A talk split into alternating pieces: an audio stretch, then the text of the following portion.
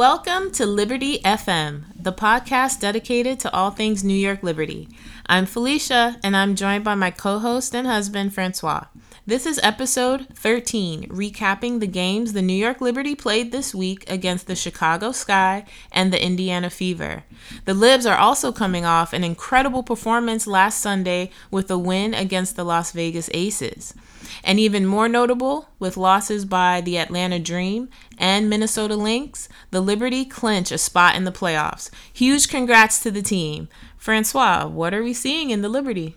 Wow, we're seeing great things from the Liberty. And to be honest, I don't think anybody is shocked to hear that the Liberty has clinched uh, a playoff spot, but it's more like the way they've been playing lately. Um, and also, it's a nice way to see the growth of the team. Uh, I know uh, Justin Willoughby mentioned the fact that the past two seasons, the Liberty have kind of you know struggled to get that playoff spot playing all the way up until the end of the seasons to get that spot. Whereas now, like you know, there's like wow, ten games left now, and we already have a spot. So you know, not surprising, but definitely what has been really encouraging is the way the team has been playing. So I think what I was really looking for this week uh, was a confirmation of the the level that the Liberty uh, are at right now because obviously everybody got excited uh, for that win against the Aces. And it's funny because like even some of our friends who kind of follow basketball, they were asking us and telling us about that Aces game. So it seems like a lot of people got excited by by by this incredible win. But what does it do if you lose after that against Mm-hmm. uh, the Sky or the Indiana Fever? It's almost like, well, what's the point? Or were you choosing your game and then like you sort of like relax after that? So those were like sort of the things that I was looking for. And let's not forget, Felicia, that the New York Liberty uh, on June 4th, which was the last time we faced the Chicago Sky, they created the upset by beating us at home um, with you know coming back from a 19 point deficit. So i was definitely looking forward to that matchup to see how how much growth we've seen from the team. And uh, do you think that they responded and you've seen growth uh, since that that last game against the sky Oh, definitely. I think, you know, after the All Star break, the Liberty have just started clicking on all cylinders. You know, I think they've come together as a team. I think who they were on June 4th is not who they were this past Friday. And so I think that's great for the team that they're finally gelling. Things are are just coming together for them. Jonquel Jones is Yeah. a beast in the paint. You know, I mean, defensively, offensive. You know, I think they're feeding her more, which is great. Yeah. So you see all her numbers going up. Her confidence is, is shooting through the roof right now. So, you know, which is great for the team because as we were saying in previous podcasts, it's like you got to feed her more. And, Yeah. you know, now that, you know, since the All Star break, you can just see a complete difference, or just maybe just the growth. You know, it just need maybe they just needed that time to really gel together. Jonquel needed time coming off of her injury just to get back to her level, and she's doing that right now. So, you know, all in all, I think this game was just important for them to really show who they were, just to themselves, not so much to the Chicago Sky, but just to know like things are clicking for them. Yeah, definitely. And so let's let's dive into the game against the Chicago Sky that was played uh, last Friday. And uh, the first quarter was very interesting. It was like very high tempo, both teams scoring. And at first, I was a little bit worried because uh, Mabrey uh, Oh, yeah. was starting to go, you know, go crazy on on us. And uh, obviously, like you know, Sabrina Ionescu was defending on Mabrey, so you know you always wonder if um, you know they're targeting her or anything, and you know she started very quickly with with nine points. But I think like you know even though obviously Sabrina is is not the greatest defender just yet, and she was targeted by you know some of the great guards of the league, she's starting to get better though. Because like even uh, I don't think we mentioned in the in the last podcast um, about you know that game against the Aces, but you know, like she hold a, a ground against like you know Kelsey Plum. You know, I mean, I know Chel- uh, was uh, you know for the most part defending on Chelsea Gray, but it was Jackie Young and um, and Kelsey Plum. And you know you've seen the growth of, of Sabrina. It's Yeah. not perfect yet, but you know you see the growth. And to be fair, like uh, Mabrey scored like nine points in the first quarter, but you look overall um, at the end of the game, she only scored twelve points uh, overall. So you saw that you know throughout the game, um, you know uh, Sabrina was learning. And what was very interesting uh, when she was asked uh, after the game, she said that you know it's it's about team defense. Like we're not gonna stop a player one on one, and anytime we play good defense and we on the string, it makes it really hard for the best players defensively. Mm-hmm. So I think like that's the thing also that I've noticed with the Liberty, like in terms of growth, is how they defend as a team, mm-hmm. and it's like okay, well if you pass Sabrina. You got JJ waiting in the paint yeah. to kind of make it hard for you to you know take that shot and then after a little while sabrina also gets better and and is able to like you know stay close to uh mabrey or whoever she's defending on so you know I wa- I was very pleased after a tough first quarter of mabrey how like the liberty were able to adjust Yeah, definitely. I think for Sabrina, you know, I, I think last year and even the first part of this year, you would see teams tend to to pick on her more Yeah. defensively. And, you know, she seemed or appeared to be, I guess, in their minds, maybe the weak link. But I think for Sabrina, she's definitely improved in a great way this season. And she's only going to get better. You mm. know, you could tell just how determined she is to to do well. And I think, you know, defensively, you know, she's going to get stops too. It, it you can tell just even if she makes a mistake during one part of the game, she's going to come right back. She's going to make the adjustments. And I think last year, year previous, that wasn't really the case. And so, you know, for her this year, it's a real improvement. And I think, yeah, you saw that definitely against the Aces as she was pumped up for that game because I think in their, their last meeting, they definitely picked on her. And so I just think overall, that yeah, it is going to be a team defense, you know, and it's true. If you get by Sabrina, you not only have JJ, you also have Stewie who can definitely block some shots. So, Yeah, yeah. you know, once you are all in it together and you buy in together, you're definitely a force, and you can see that the Liberty are doing that. Um, definitely in the second half of the season. Yeah, and uh, yeah, I mean it's it's it's it's very encouraging to see all that because obviously in the first part of the season we were getting a bit frustrated. Um, and everybody obviously was talking about you know the aces, how dominant they are, how great they're playing, but like you realize that now the Liberty slowly but surely are getting there, and I cannot recall the the number of times that like we shut the Chicago Sky down on defense, and there was like 24, uh, you know, second violations, a lot of turnovers. Some that were like you know silly mistakes, but a lot of the times was due to the pressure that the Liberty were putting on on the Sky players. And I remember vividly like when we played against them the last time when they made that comeback. You had Courtney Williams going off. You had Kahleah Copper going off. Mabrey as well. And uh, you know, Courtney Williams had a you know good game. She had a double double with ten rebounds uh, and ten points, and she scored a, a usual you know mid range jumpers. But what I was really pleased is how they locked down uh, Kahleah Copper. Now Yeah. she had some foul troubles, but she definitely like didn't play a usual game, and I cannot help but think that it was mostly due to the Liberty's defense. And then, as I mentioned earlier, Mabrey only scored three points uh, after you know scoring nine in the first. So tremendous job like defensively, and and that's gonna be the key. Like you know, you look back at the the game against the Aces. Like yes, you could argue that they were on fire, scoring from all cylinders, but you know they they allow only 61 points um, you know for the the aces to score only 61 points so that's that's that's very encouraging because you know a lot of people say that defense wins games or defense wins championships and they're gonna have to do the job on, on defense to you know to to maybe have a chance for the title. And recently it was very interesting because uh, Brondello was also saying that she challenged her players to go back to, you know, the basics or what they want to achieve defensively because she felt during that road trip, especially the games against the Sparks, that you know they were sort of lacking a little bit defensively, even though their offense was the numbers were going up. Defensively, she wasn't too pleased with how they were defending, and so I like the fact that she challenged them and they responded to that challenge Mm-hmm. and and and locked the sky.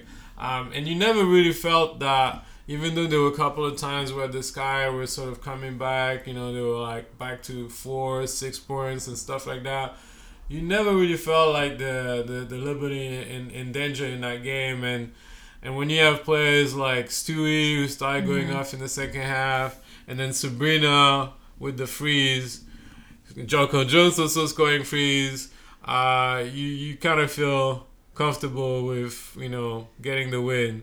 And can we talk about Sabrina Ionescu and her freeze now? Because uh, she's slowly but surely getting closer to Diana Taurasi's uh, free point record. So her record is she scored 121 uh, frees. Uh, I can't recall exactly which season. It might have been in 2014, uh, if I'm not mistaken.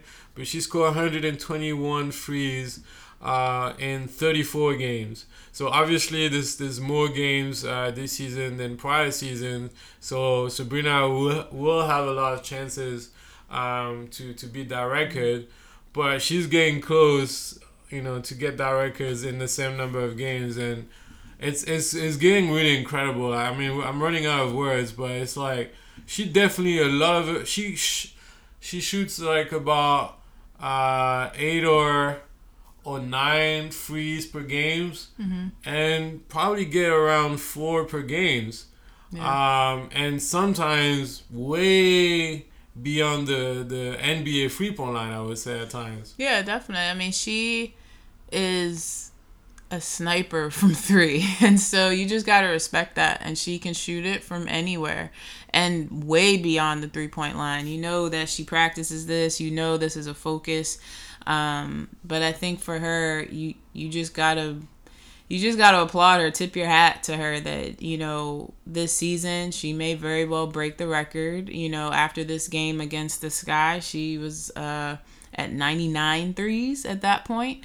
So kudos to her, and you know she's only gonna get better from here. and so, and and also what I'd like to say, although I'm obviously we are so impressed with the threes, but I'm just happy to even see her having some mid range, a different way to get to the basket when she goes on the inside. I think is really great for her.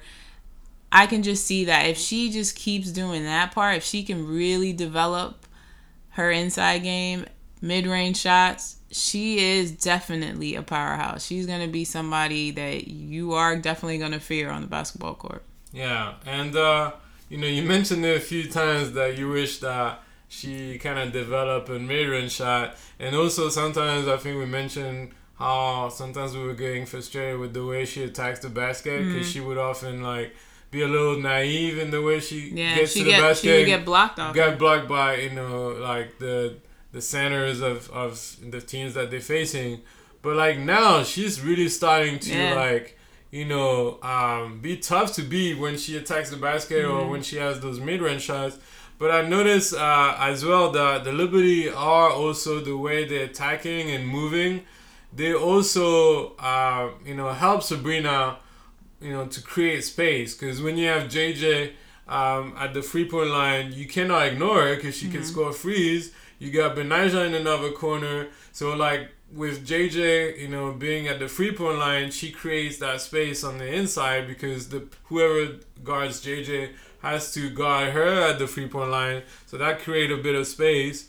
Um, and then obviously if you have Stewie uh, setting a screen or you know Dolson, um, you know you give plenty of opportunity for Sabrina to you know score or to not get blocked.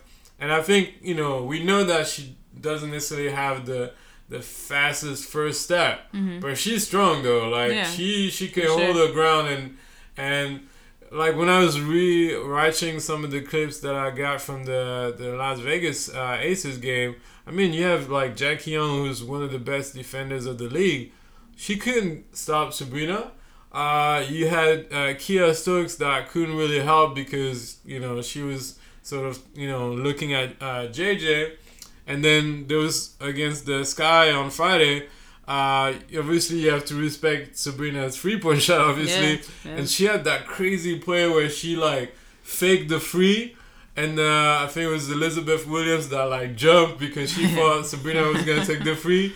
She then started to drive towards the basket and then had a no look pass for like uh, Betnijah. In the corner for a free, and, and she made that free, and the crowd went went crazy. So it's like she's like you know expanding a game. She's not just like a three point shooter. Yeah. Uh, you know, obviously now everybody has to respect her three point shot, but she's starting to add a couple of things to her game that is gonna make her more dangerous and make her game grow and and you know shut down some of the haters as well that Yeah. always have something to say about Sabrina. So I was I was definitely pleased with that. And I think it's unexpected. You know, I think for some of these games, we're just seeing this from Sabrina too. Yeah. So you're seeing it more. You know, she may have a couple of shots, you know, going to the paint per game, but now she's really doing it a lot more, you know, and so I think it's taking some teams by surprise, hmm. you know, that she's doing this and she's being so aggressive and she's switching it up. And so I think it's great for her, great for the team. I also just want to mention for Dolson coming back, Yeah, Steph Dolson yeah. coming back. It's just great to have her back. I know it's going to take some time, or maybe a little bit of time for her to kind of just get her legs back under her, um, being back on the court. But she's going to be a great presence, you know, um, coming in for JJ or playing with Stewie and setting screens and doing what she does, shooting threes as well. She can also be a threat from the three point line. And so, you know, it's just great to kind of have that rotation back and and just seeing everyone just fall seeing everything fall into place so this was a great game for the liberty just huge congrats to them Yeah, and so in the end, they ended up winning that game 89 to 73. They took care of business, and we couldn't have been more happier. And with that win, they uh, were going on the five-game winning streak, which was, I think, the the best winning uh, streak of the of the season for the Liberty. So some consistency uh, from them, uh, which is much appreciated. Uh, before we uh, move on to uh, the next game uh, against Indiana, I gotta mention also the the atmosphere um, in the stadium. I know that you know this you know set a record against the Aces for the biggest attendance at the Barclays for a women's game and for the New York Liberty. And what was interesting was that you know Stewie after the game said that you know this is the standard now. You know we expect you to to come you know and support every Yeah. game. But you know obviously we know that you know, it was the best team in the league coming, and, and a lot of people love the Aces or want to watch the Aces. So you knew that there was going to be a lot of people, uh, and probably less against the Sky. But I think what the Liberty have done really well those past couple of seasons is to have those theme nights. And, you know, last Friday was. Uh, the 50th anniversary of hip hop, and so at the same time as that game, there was you know a great concert at the Yankee Stadium with a lot of legends of the of the rap game, but we had MC Lytes uh, Yep. performing and Rapsody as well after the uh, MC Lyte performed at halftime and also after the game with Rapsody. And so I really like the fact that they used, you know, that anniversary uh, to celebrate female rappers and to try to, you know, bring, you know, people to, to the stadium, uh, not just for the Liberty, but also for the guests that they were going to have. And so, you know, obviously, you know, there's a mixture in terms of the crowd, you know, of, you Yeah. know, uh, you know, older generations, newer generations. So you could tell sometimes that some people didn't necessarily uh, knew the uh, MC Lyte songs, but it just brings some excitement. And uh, I don't know, I just love the the atmosphere uh, that we had on on that day. Uh, we had about a little over eight thousand uh, fans, uh, which is great for a weekday game. Um, so I want to see more of that and, and more fans coming. But I do feel like the Liberty are doing a great job to try to you know encourage more and more people to, to support the team. Yeah, and you'll see it grow for sure, especially now that they have clinched a playoff spot. You know, you're definitely going to see more people come into the games, and especially for the playoffs. Hopefully, we'll we'll see more people at that point too. I think just what they're doing at Barclays and for the team, I think overall it's just been a really great season for the Liberty.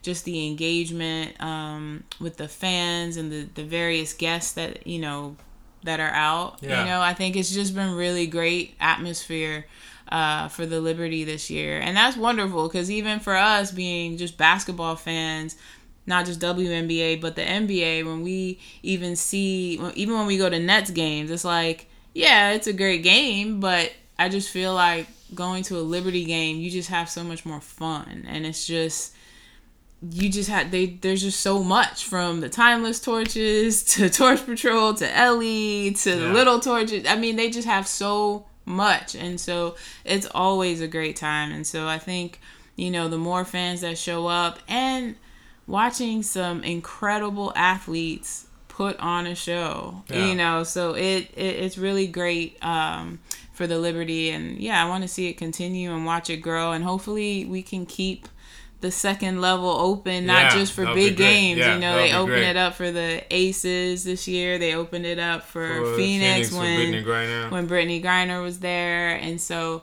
yeah, it'd be good to start seeing the second level open up, you know, more often than just Yeah. like the big game. So, And and you gotta put things in perspective because I remember before the season uh, we got to watch the the documentary Unfinished Business that was, you know, doing a parallel between uh, the first New York Liberty team uh, in the late '90s, early 2000s that you know had sold out crowds at the Madison Square Garden, 17 or 18,000 fans.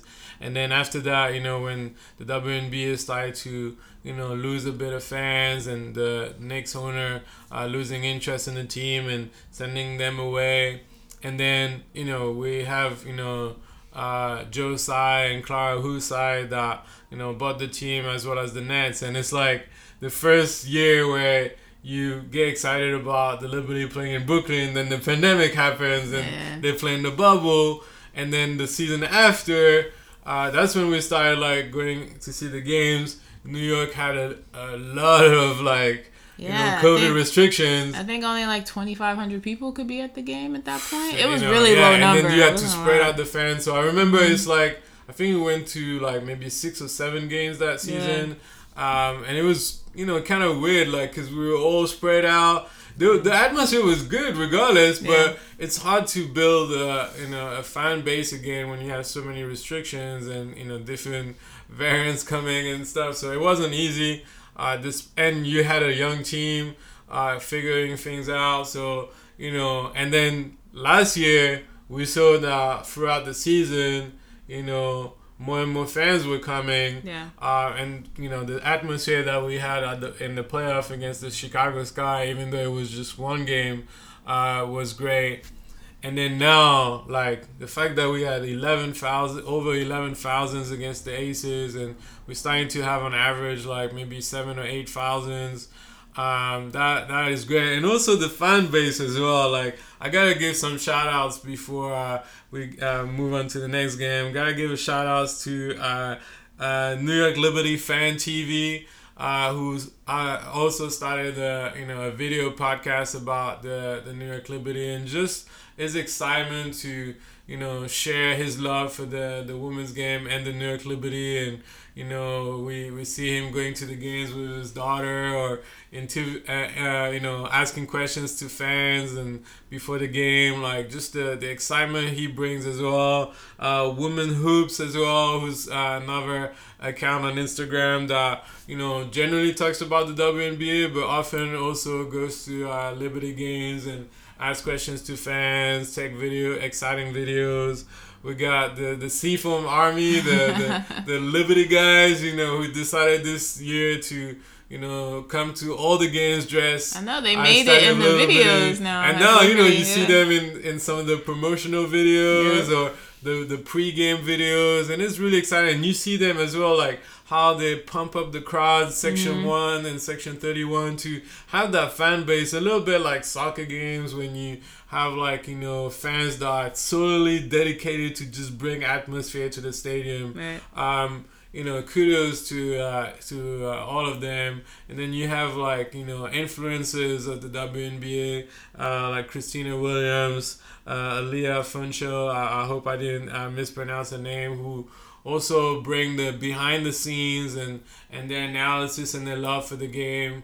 Um, you know, we got great journalists as well, Jackie Powell, uh, Miles Hurlish, uh, Pepper Pesley. So we got a lot of great people. Um, you know, uh, Black Ro- Rosie Media as well. Don't want to forget about them with the Gotta Get Up podcast. So I felt like I wanted to sh- give a shout out to all those people that love the Liberty and just like continue to you know make the fan base grow. And I really hope, like you said, Felicia, that we get those 200 sections open up every single game and that we get close to what the Liberty used to have uh, at the Madison Square Garden because with the team that we have and the Yeah. fans we have in New York, there's no reason why we cannot achieve that that goal uh, in the near future. So I, I, I do not know. I just felt like I, I want to give a shout out to all those people because they also been supporting us with the podcast and giving us great feedback and encouragement to to continue what we're doing. So uh, you know, big shout out to you guys. And uh, all right, now let's move on to the Indiana Fever game that was played uh, this past Sunday.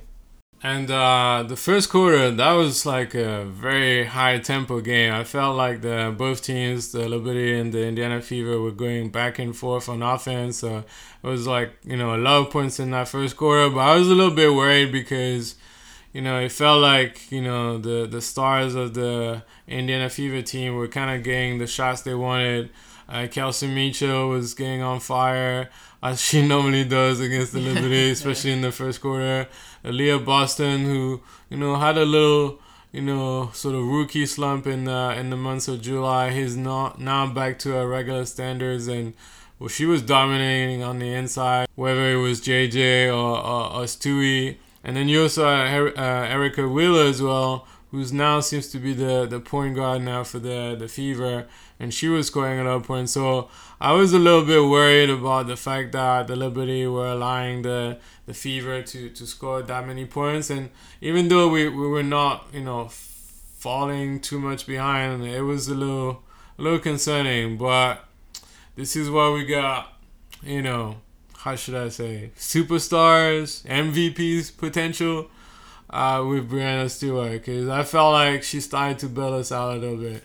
Def, I mean, what can you say about Stewie? was, I mean, she scored 14 points in the first quarter, so that's pretty much all you need to know about how this game was gonna go Yeah. once she got on fire.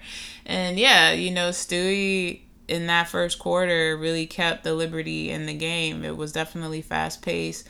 I would say defense on both sides of the ball, they weren't really that great. I think it was just the offense and the aggressiveness on both for both teams. You could tell that was going on in the first quarter, and defense needed to pick up on both sides. um, Yeah, yeah. And so with Stewie having 14 points, and also with the help of Vandersloot, who had 10 assists in by halftime, seven of which those passes went to Stewie, and just watching that connection, those two on the floor it's just it's truly magical because I think we were saying we are like I think Sloot can find Stewie blindfolded Yeah, on the yeah, floor. yeah, that's for sure. I mean, I mean, sometimes I almost feel like, okay, uh, Sloot, like try to play with your other teammates, and she does obviously, but I think because Vandersloot and and Breanna Stewart play together uh, in Europe and, and in Russia and in Turkey, uh, and you know, Vandersloot, like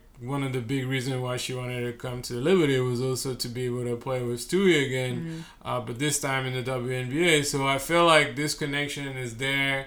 Uh, you know, as fans would definitely benefit from it. But it's like, yeah, like they could just find each other at any time. And um, yeah, like Stewie started cooking. Um, and that's when you see like great players because obviously, you know, we always say, oh, who's a superstar in the WNBA and the NBA, and who's what's the difference between a star and a superstar, and blah blah blah. But like after the game, like you know, they were asking her about, you know, um, you know, the shots that she was making, like and how she was able to score so many points against the Fever, and she was saying like basically the Fever were you know kept on switching on and on every uh, defensive play, and she was a- able to kind of analyze them as they were playing Yeah. and be able to find uh, you know favorable matchups or how she was gonna score against them, and that's that's a sign of of great players. Like they're able to read the game like ahead of everybody else. And you know the game goes so quick. Like Yeah. you know we got a chance, you know, for you know one or two games to be very close to the court. I don't think people realize the difference between watching a game on TV and being close to a court. It goes It's like very different. it's like four or five times faster than what you can imagine. So for a player to, it's almost like I don't know the Flash, you know, that see things in advance because you know they're so quick. Well, it's the same with Stewie. Like she kind of see things ahead of everybody and kind of process, despite the speed of the game, process in a way where she kind of decides within a split second what she's going to do and uh, it was it was amazing. I mean, I think she had like 30 points by halftime. Yep. You know, it was like close to the standards that she set in some of the previous games this season, like including the the first home game where she scored 45 points. So it was it was great to see that. Uh, but we were only up by seven points at halftime, despite 30 points from from Stewie. So I was really hoping that the other players would, would step up in the in the second half because as as much it is fun to watch Stewie score in, in every corner, you kind of want all the players to be involved and and in that third quarter, I think things started to click. Like you know they play with more ball movement. Uh, everybody was involved. Betnijah started scoring a little bit. Jonquel Jones was starting to dominate on the inside. Um, it, it was really beautiful to watch, and that's when I think we started to take a big lead in, in that game. Yeah, you know, for the Liberty, you know, they are an offensive powerhouse. There's no question about that, especially with Breanna Stewart going off in the first half with 30 points. And so, but the one thing you saw was that even though they're this offensive powerhouse, just like the coach was telling them, they have to really lock in defensively and they can't let that slip. You know, um, obviously the points are going to come, you know, if they're shooting well, but defensively they definitely have to stay locked in. That communication has to be crisp so that teams don't go on these sort of runs. And, Yeah. you know, again, you know, the game is going to go back and forth. You know, the Indiana Fever no matter what where their position may be, you know, in the standings, they're still a tough team. They're Yeah, a young yeah. team and they're hungry. And they really and with Aliyah Boston, she is as you can see, her rookie season, she is going to be a force to be reckoned. She She, gonna be a already is, She but she gonna be a problem, you know, as the years go by. She's definitely gonna be that player. So, you know, they're hungry and they're not just, you know, just because it's the Liberty or any other team, they're just not gonna lay down and just be run over by any team in this league. So they're gonna play fast, they're gonna play hard, and that's what they were doing. And so the Liberty had to make the necessary adjustments and they did that in the second half and Stewie still had the hot hand. She may not have scored, you know, 30 points in the second half, but you know, she got you know, she got to 42 points overall. Um but yeah, once they started clicking in the third quarter and they grew their lead by 18, which was great, but they still had you know, some issues on Yeah, defense. and their problem was Smith on the dribble. yeah, I mean, um, it's it's crazy to think that you know, like before this game, that the Indiana Fever are the bottom team in the league. Yeah. Because like the way they play, like you don't feel like they're like the worst team in the league. Because it's like when you compare to the NBA, when you look at some of the bottom teams, they're really bad. Yeah. And you know they're tanking to get that number one uh, draft pick. But I feel like in the WNBA, you can't really say that any team is really tanking or is really really bad. or that oh, oh I'm gonna face this team, I'm gonna have an easy game tonight. No, you gotta come and play regardless of the standings. And so, you know, for the Fever, I feel like they've had so many close games this season and so many games that they lost by a couple of points or overtimes and and that's when you see the, the lack of experience but the talent is definitely there. And like you said uh, Alyssa Smith who you know I think it was only a second or third game back after a foot injury. Um, she was still I think on, on minutes restrictions but in a way it was a good thing for us because when she was on the court she was she was cooking. And I, I think even at some point Brondello they were um, you know, they had a timeout, and I think with the ESPN broadcast, like they made us hear the the timeout, and you know, Brondello mentioned she's like she's like Smith on the dribble. Uh, she didn't want her to get the ball on the inside and play a game, start dribbling, and because I felt like there were a couple of times too, he was really like defending well on her, raising her arms, trying not foul, trying to make it difficult for her to take that shot, but she was still making them. Um, and so NaLyssa Smith was starting getting, you know, confident and making shots. Slowly but surely, just like the last game, who's nightmarish in that fourth quarter. The last time uh, the Liberty played against the Indiana Fever in Indiana, um, you know, the Fever started making a little comeback. I mean, they were down by 17, I think, or 18 and then slowly but surely 10 points 8 points kind of you know bouncing around between 6 and 9 um, so i was kind of like oh please don't don't make it a game like last time. you had the rookie Berger as well who had like you know nice shots and nice defense. The liberty were not really like making their free throws at some point. Yeah. Um and also like that's when you notice like you know I mean, we're happy to see uh, Dolson back on the team, adding some experience uh, coming from the bench. She's obviously, you know, reading the game really well, setting good screens for her teammates. She can shoot frees, but clearly at the moment, I mean, she's been out for like over a month with a bad ankle injury. So you could tell she's not in shape just yet. Right. Um, and when she was on the court, you could tell the difference. You could tell yeah. that JJ was not there because JJ was uh, on the plus minus like plus 17 um, you know when she went on the bench I think end of the third or beginning of the fourth and that's when the the fever made the comeback because like there was so many times where JJ was sort of like deflecting the ball on the rebound to help yeah. the Liberty getting another possession. She was good on defense. She was scoring on the inside when the Liberty needed to. Um, so clearly you could tell the difference when JJ was not there. But she came back, like Brondello, I think, kind of felt that I need to bring her back.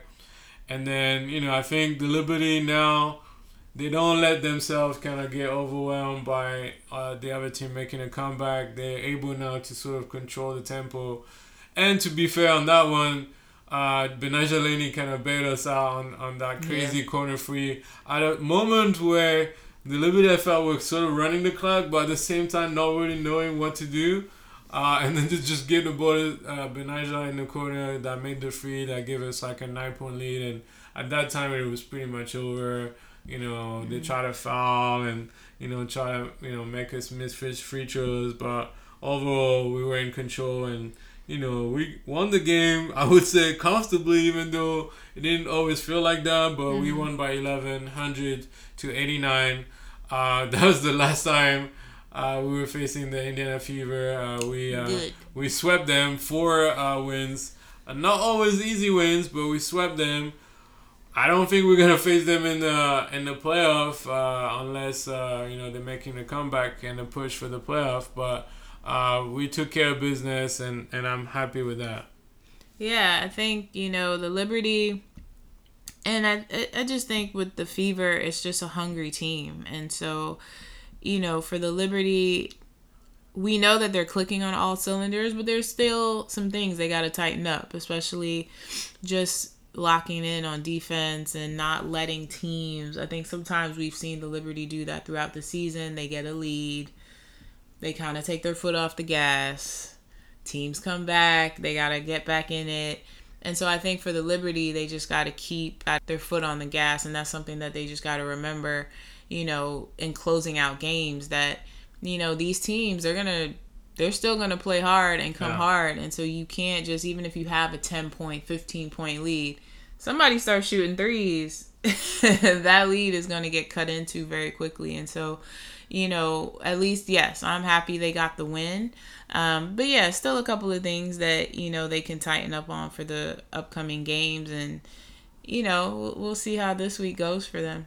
Yeah, but like I want to take a little moment as well to look at some some stats because all season long we've been praising the Las Vegas Aces, the most dominant team uh, this season, and on course to be one of the do- most dominant teams in the history of the WNBA. But lately, if you look at the way we, the Liberty have been playing and the stats, they're on course to break records as well. So with that win against the Fever, uh, now the Liberty uh, broke their record for the for the most wins uh, in the history of the New York Liberty in the regular seasons with 24 wins.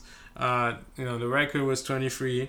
Uh, in the last three games, the Liberty have had 28 assists against Ace the Aces, 28 assists against the Chicago Sky, and then um, you know the Indiana Fever game, 32 assists, and they tied the WNBA regular season record for total of assists over a three game span. Uh, that was set by the uh, the Seattle Storms uh, last year. And then another stat that you could also add, um, you know, I got it from uh, Mars Ehrlich, was that heading into the uh, Commissioner's Cup final uh, this Tuesday, if you listen to the podcast, um, you know, the New York Liberty starting lineup of Courtney Vandersloot, Sabrina Ionescu, Betnijah Laney, Breanna Stewart, and Jonquel Jones has an offensive rating of 119.3 through 27 contests, marking the best offensive rating in WNBA history of any five player lineup to play a minimum of 300 minutes. And another interesting stats in comparisons was that in retrospect, the team's 119.3 offensive rating is currently better than the starting lineup of the Golden State Warriors of the 2020, uh, 2015-2016 season where they broke the record for the most wins in the regular seasons with 73 wins. And they had an offensive rating of 100, 118.3 how crazy is that? All those stats. I mean i know it's a little bit overwhelming but that just like tells you the level that the liberty are playing right now.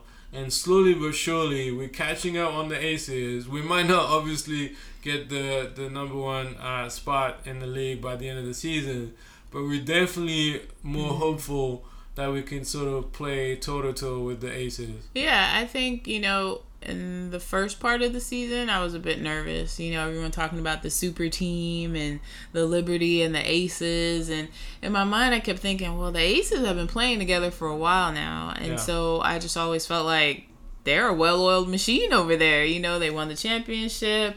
They take no prisoners at home. You know, as so far they haven't lost at home. So, you know, for the Aces, I was a little nervous for the Liberty, especially when they played them that first game. I was like, I don't know about this one. this Yeah. might be tough. They they got some growing to do before we get before they get to that level like the Aces, but after the All Star break again, I just felt like everything just started clicking for them. And with Jonquel Jones, you know, just stepping up and ha- just being more confident, and you just see her on the court now. I mean, Stewie has been Stewie all season. So, you know, but even Sabrina has sort she's upped her game. I think everyone has contributed and everyone is definitely stepping up. And so now I do feel like I could totally see an Aces and Liberty final yeah for sure. Yeah. And I do feel like it could come down to the wire. I do feel like this would be a grudge match and it would it you know, yeah, the Liberty blew them out last week, but I do feel like in in the next couple of games we may see some tighter games going on here and you know, I, I would think whichever team won, they're not going to win by much. Yeah. So I mean, we're gonna face, uh, you know, this coming week, or if you know you listen to the podcast, it's gonna happen uh, this week. Uh, two important games against the Las Vegas Aces. So on Tuesday, the Commissioner's Cup final, uh, first Commissioner's Cup final for uh, the New York Liberty. Obviously, uh, the potential to earn a lot of money for players and also for charities. So it's not for nothing. And obviously, with the last game, uh, you know, getting beaten by 38 points, I'm sure the Aces uh, will want to show up and show out Yeah. and, and sort of rectify uh, the last game that they play against uh, the Liberty. And also, you know, unfortunately, the Commissioner's Cup is every year in, in Vegas. So that would be a home game for uh, Yep. the Las Vegas Aces. and so far this season, they've been unbeaten at home. Uh, so that's going to be a tough game for the Liberty. But I really hope that both team play their best and that we have a tie game because so far we haven't had a tie game in the first two matchups of uh, of the season. So that's going to be an exciting game, probably the most exciting Commissioner uh, Cup final that we've had. I think it's only the the third editions of that cup. Um, so I'm really, really looking forward to it. But then, what, whatever the results, you don't have to, you know, ponder too much about it because two days later they'll face each other again on Yeah. Thursday uh, in Vegas again for this time the regular season games. And um, even though I would say that probably this week the commissioners game is probably more important, I mean we only like 2.5 uh, games behind the Aces. Um, the Aces have faced a little bit more challenges, sort of, um, you know, those past couple of weeks. So who knows? Like if we beat them, you know, we're getting closer. There's still a long way to to catch them up in Yeah. uh, regular seasons, but who knows? So that's gonna be an interesting game. But then after back to back against the Phoenix Mercury, Yeah. and uh, that's not gonna be an easy game either. Yeah, for sure. I mean, Phoenix at home, they're tough. And, you know, with Brittney Griner and Diana Taurasi. So I see that can get hot Yeah. any any time. at any moment. Any moment. so yeah, at home it's gonna be tough. It's not gonna be an easy road trip, but I I do feel hopeful for the Liberty because they have turned it on at a time where they needed to. Yeah, yeah, and definitely. so they've turned it on. They know what they need to do. They're gonna look at everything, and you know, I definitely am confident that they can get some wins this week. Will they get three more wins? I would love that. Yeah, that would be I would love them to go get their seventh, eighth, and ninth straight win. That would be awesome. But I think it's doable. I, you know, earlier in the season, I would have said, uh, I don't know if they're gonna get all these wins. But now, it's doable. They just got to put their heads down. They got to grind. It's a grind this week. That's just Yeah. what it is, and this is going to be a huge test for them. So, and I think they can come through it. I definitely, you know, they've stepped their game up, and they can take on any team now. Yeah, so definitely looking forward to it. Even though it kind of feels strange because we're not gonna see uh, any home games for like two weeks at the Barclays. So obviously a lot of exciting games, but we'll we'll watch them from afar. But definitely exciting times. Uh, and before we uh, end this uh, podcast today, uh, I, I couldn't help mentioning because that was an interesting debate uh, at halftime on ESPN at, at the halftime of the New York Liberty against uh, Indiana Fever game, where you had you know two of the greatest players of the WNBA, Teresa Weatherspoon and Sheryl Swoopes, that were sort of discussing the the MVP race because I feel like you know uh, NBA fans and media always talk about the NBA. NBA MVP race almost every week Yeah. and try to obviously you know get the debate going and more fans watching. Well, the WNBA is also worthy of that debate, and they were pretty much uh, mentioning three players uh, as the sort of top candidates for that MVP race: Breanna Stewart, and no particular order, obviously. Breanna Stewart, Alyssa Thomas uh, for the Connecticut Sun, and A'ja Wilson for the Las Vegas Aces. And I guess my question for you, Felicia, is like, how do you define an MVP? Because it's like that question is always kind of like everybody seems to have a different answer. Like for some media, it's like, well, if you led your team to the number one spot, then definitely you should be worthy of an MVP. Then some people will say, well, why it's easy if you have the best team. Obviously, you're gonna perform. Uh, whereas if you have like a sort of average team and you carry them all throughout the season Yeah. and you get to like a top spot, then you should be worthy of MVP. Like everybody has a different opinion. What's your take on the MVP race, especially with those three players that I mentioned? It's tough because, you know, well, I'll say this. For me, when I think about MVP, most valuable player, to me, I think of it this way. I think of the fact if a player is on the court, you know, and they're helping their team, and if they're not on the court, that your team is going down Yeah. because you need that person on the court. And without them, your team's not winning. And Yeah. so th- that's part of what I think about. You know, obviously, you do have teams out there again with the candidates like the Las Vegas Aces for you know for A'ja Wilson. They have a top team. Everybody on that team is is wonderful and fantastic, and they have a phenomenal coach. You know, and Becky Hammon, and so it's tough because either player it's they deserve MVP. Yeah. Either either one. You're not I don't technically think you're going to go wrong with any decision. Personally, yes, I'm biased and I would want Stewie to win. Yes, I would want her to get it because I do think for the Liberty, if Stewie's not on the court, I feel like it's gonna get dicey Yeah, for yeah, the Liberty. yeah, I do. You know, yes, Jonquel has come up and she's she's been playing lights out as well, but it's been Stewie all season for them. So, you know, I think she's I think she's the candidate. But Alyssa Thomas, Yeah. it when I see her stats and just what she's done for Connecticut, she is that player that if she is not on the floor, Connecticut is not going to be where they are right now. Yeah, They're just yeah. not. They are going to struggle. And she is the general, the point guard. The, she she is everything Yeah. for them on that court, getting triple doubles left and right. You know, this is a, a player that had to change her shot. You know, she had a you know a bad shoulder injury and had to change things up, and she's doing well with it. Yeah, you know, yeah. you weren't sure how how it was gonna go for her, but she's doing well.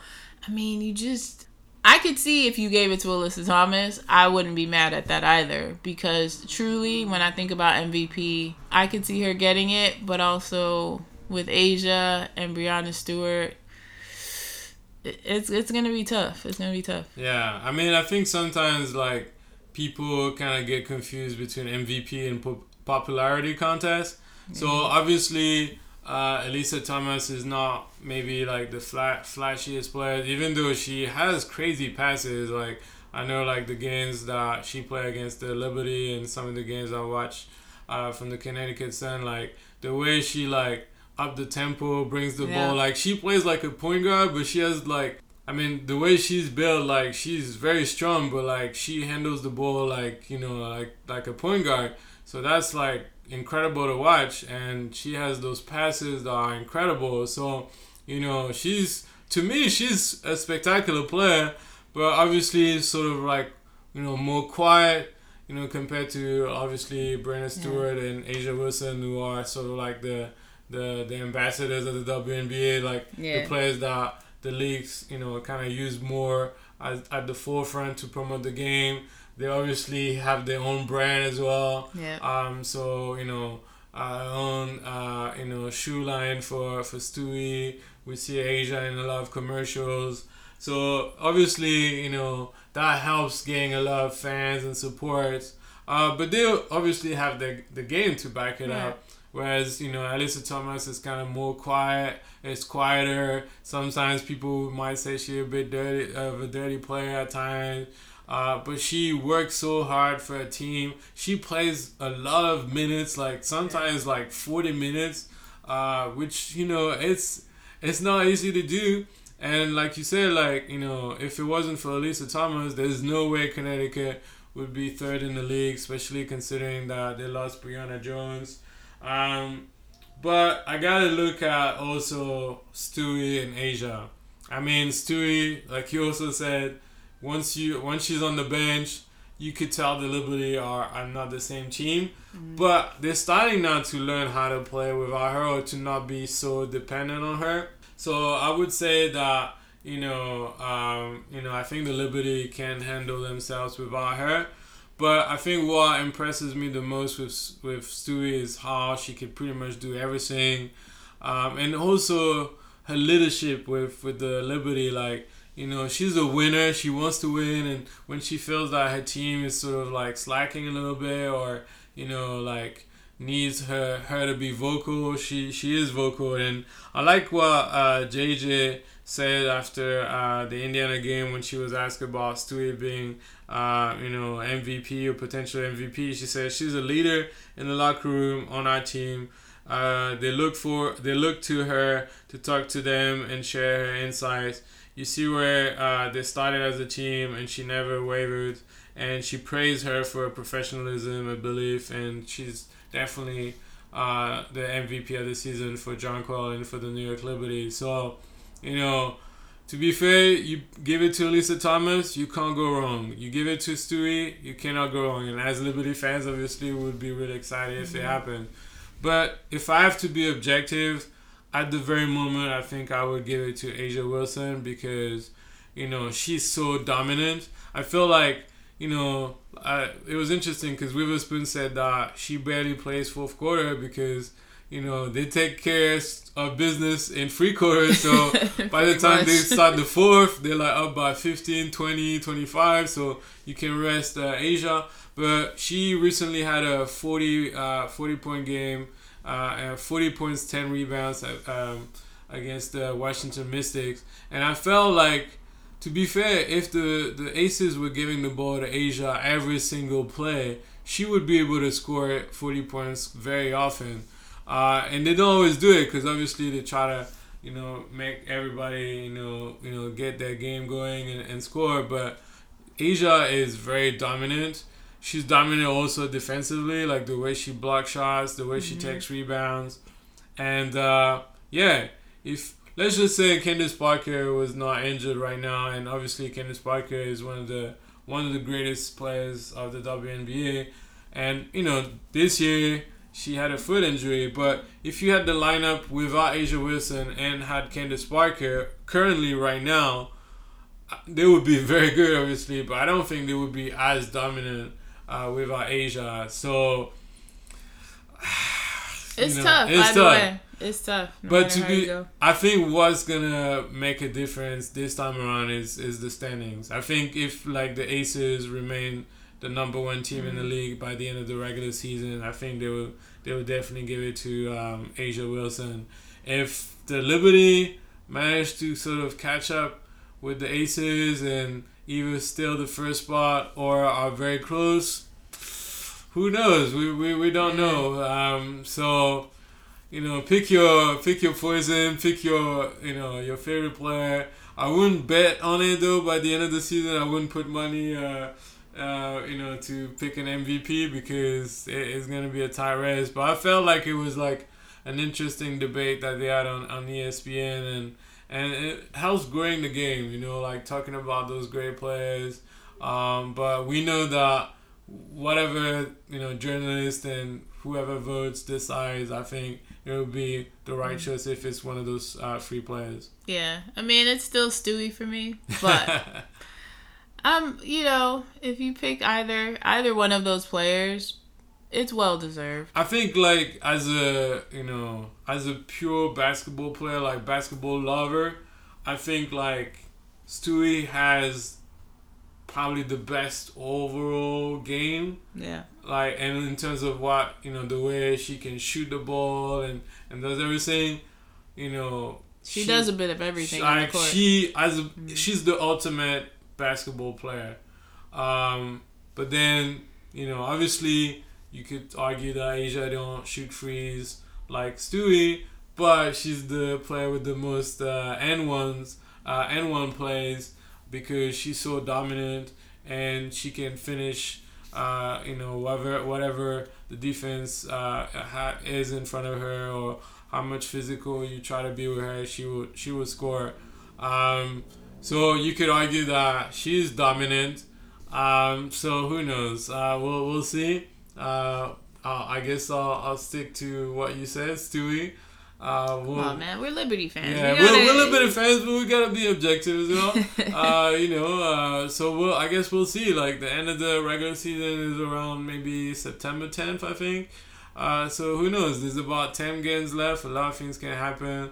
Um, but it's exciting to see, uh, you know, who could be an MVP. That's just, you know, brings more excitement to the league, and, and we'll see what happens. But anyway, uh, thank you so much for listening to uh, our podcast. We cannot wait, uh, you know, to uh, you know next week's podcast to uh, sort of recap uh, what would have happened uh, this week, especially against the the Aces. But thank you so much for your support, and as we always say, Felicia, Let's go, Liberty!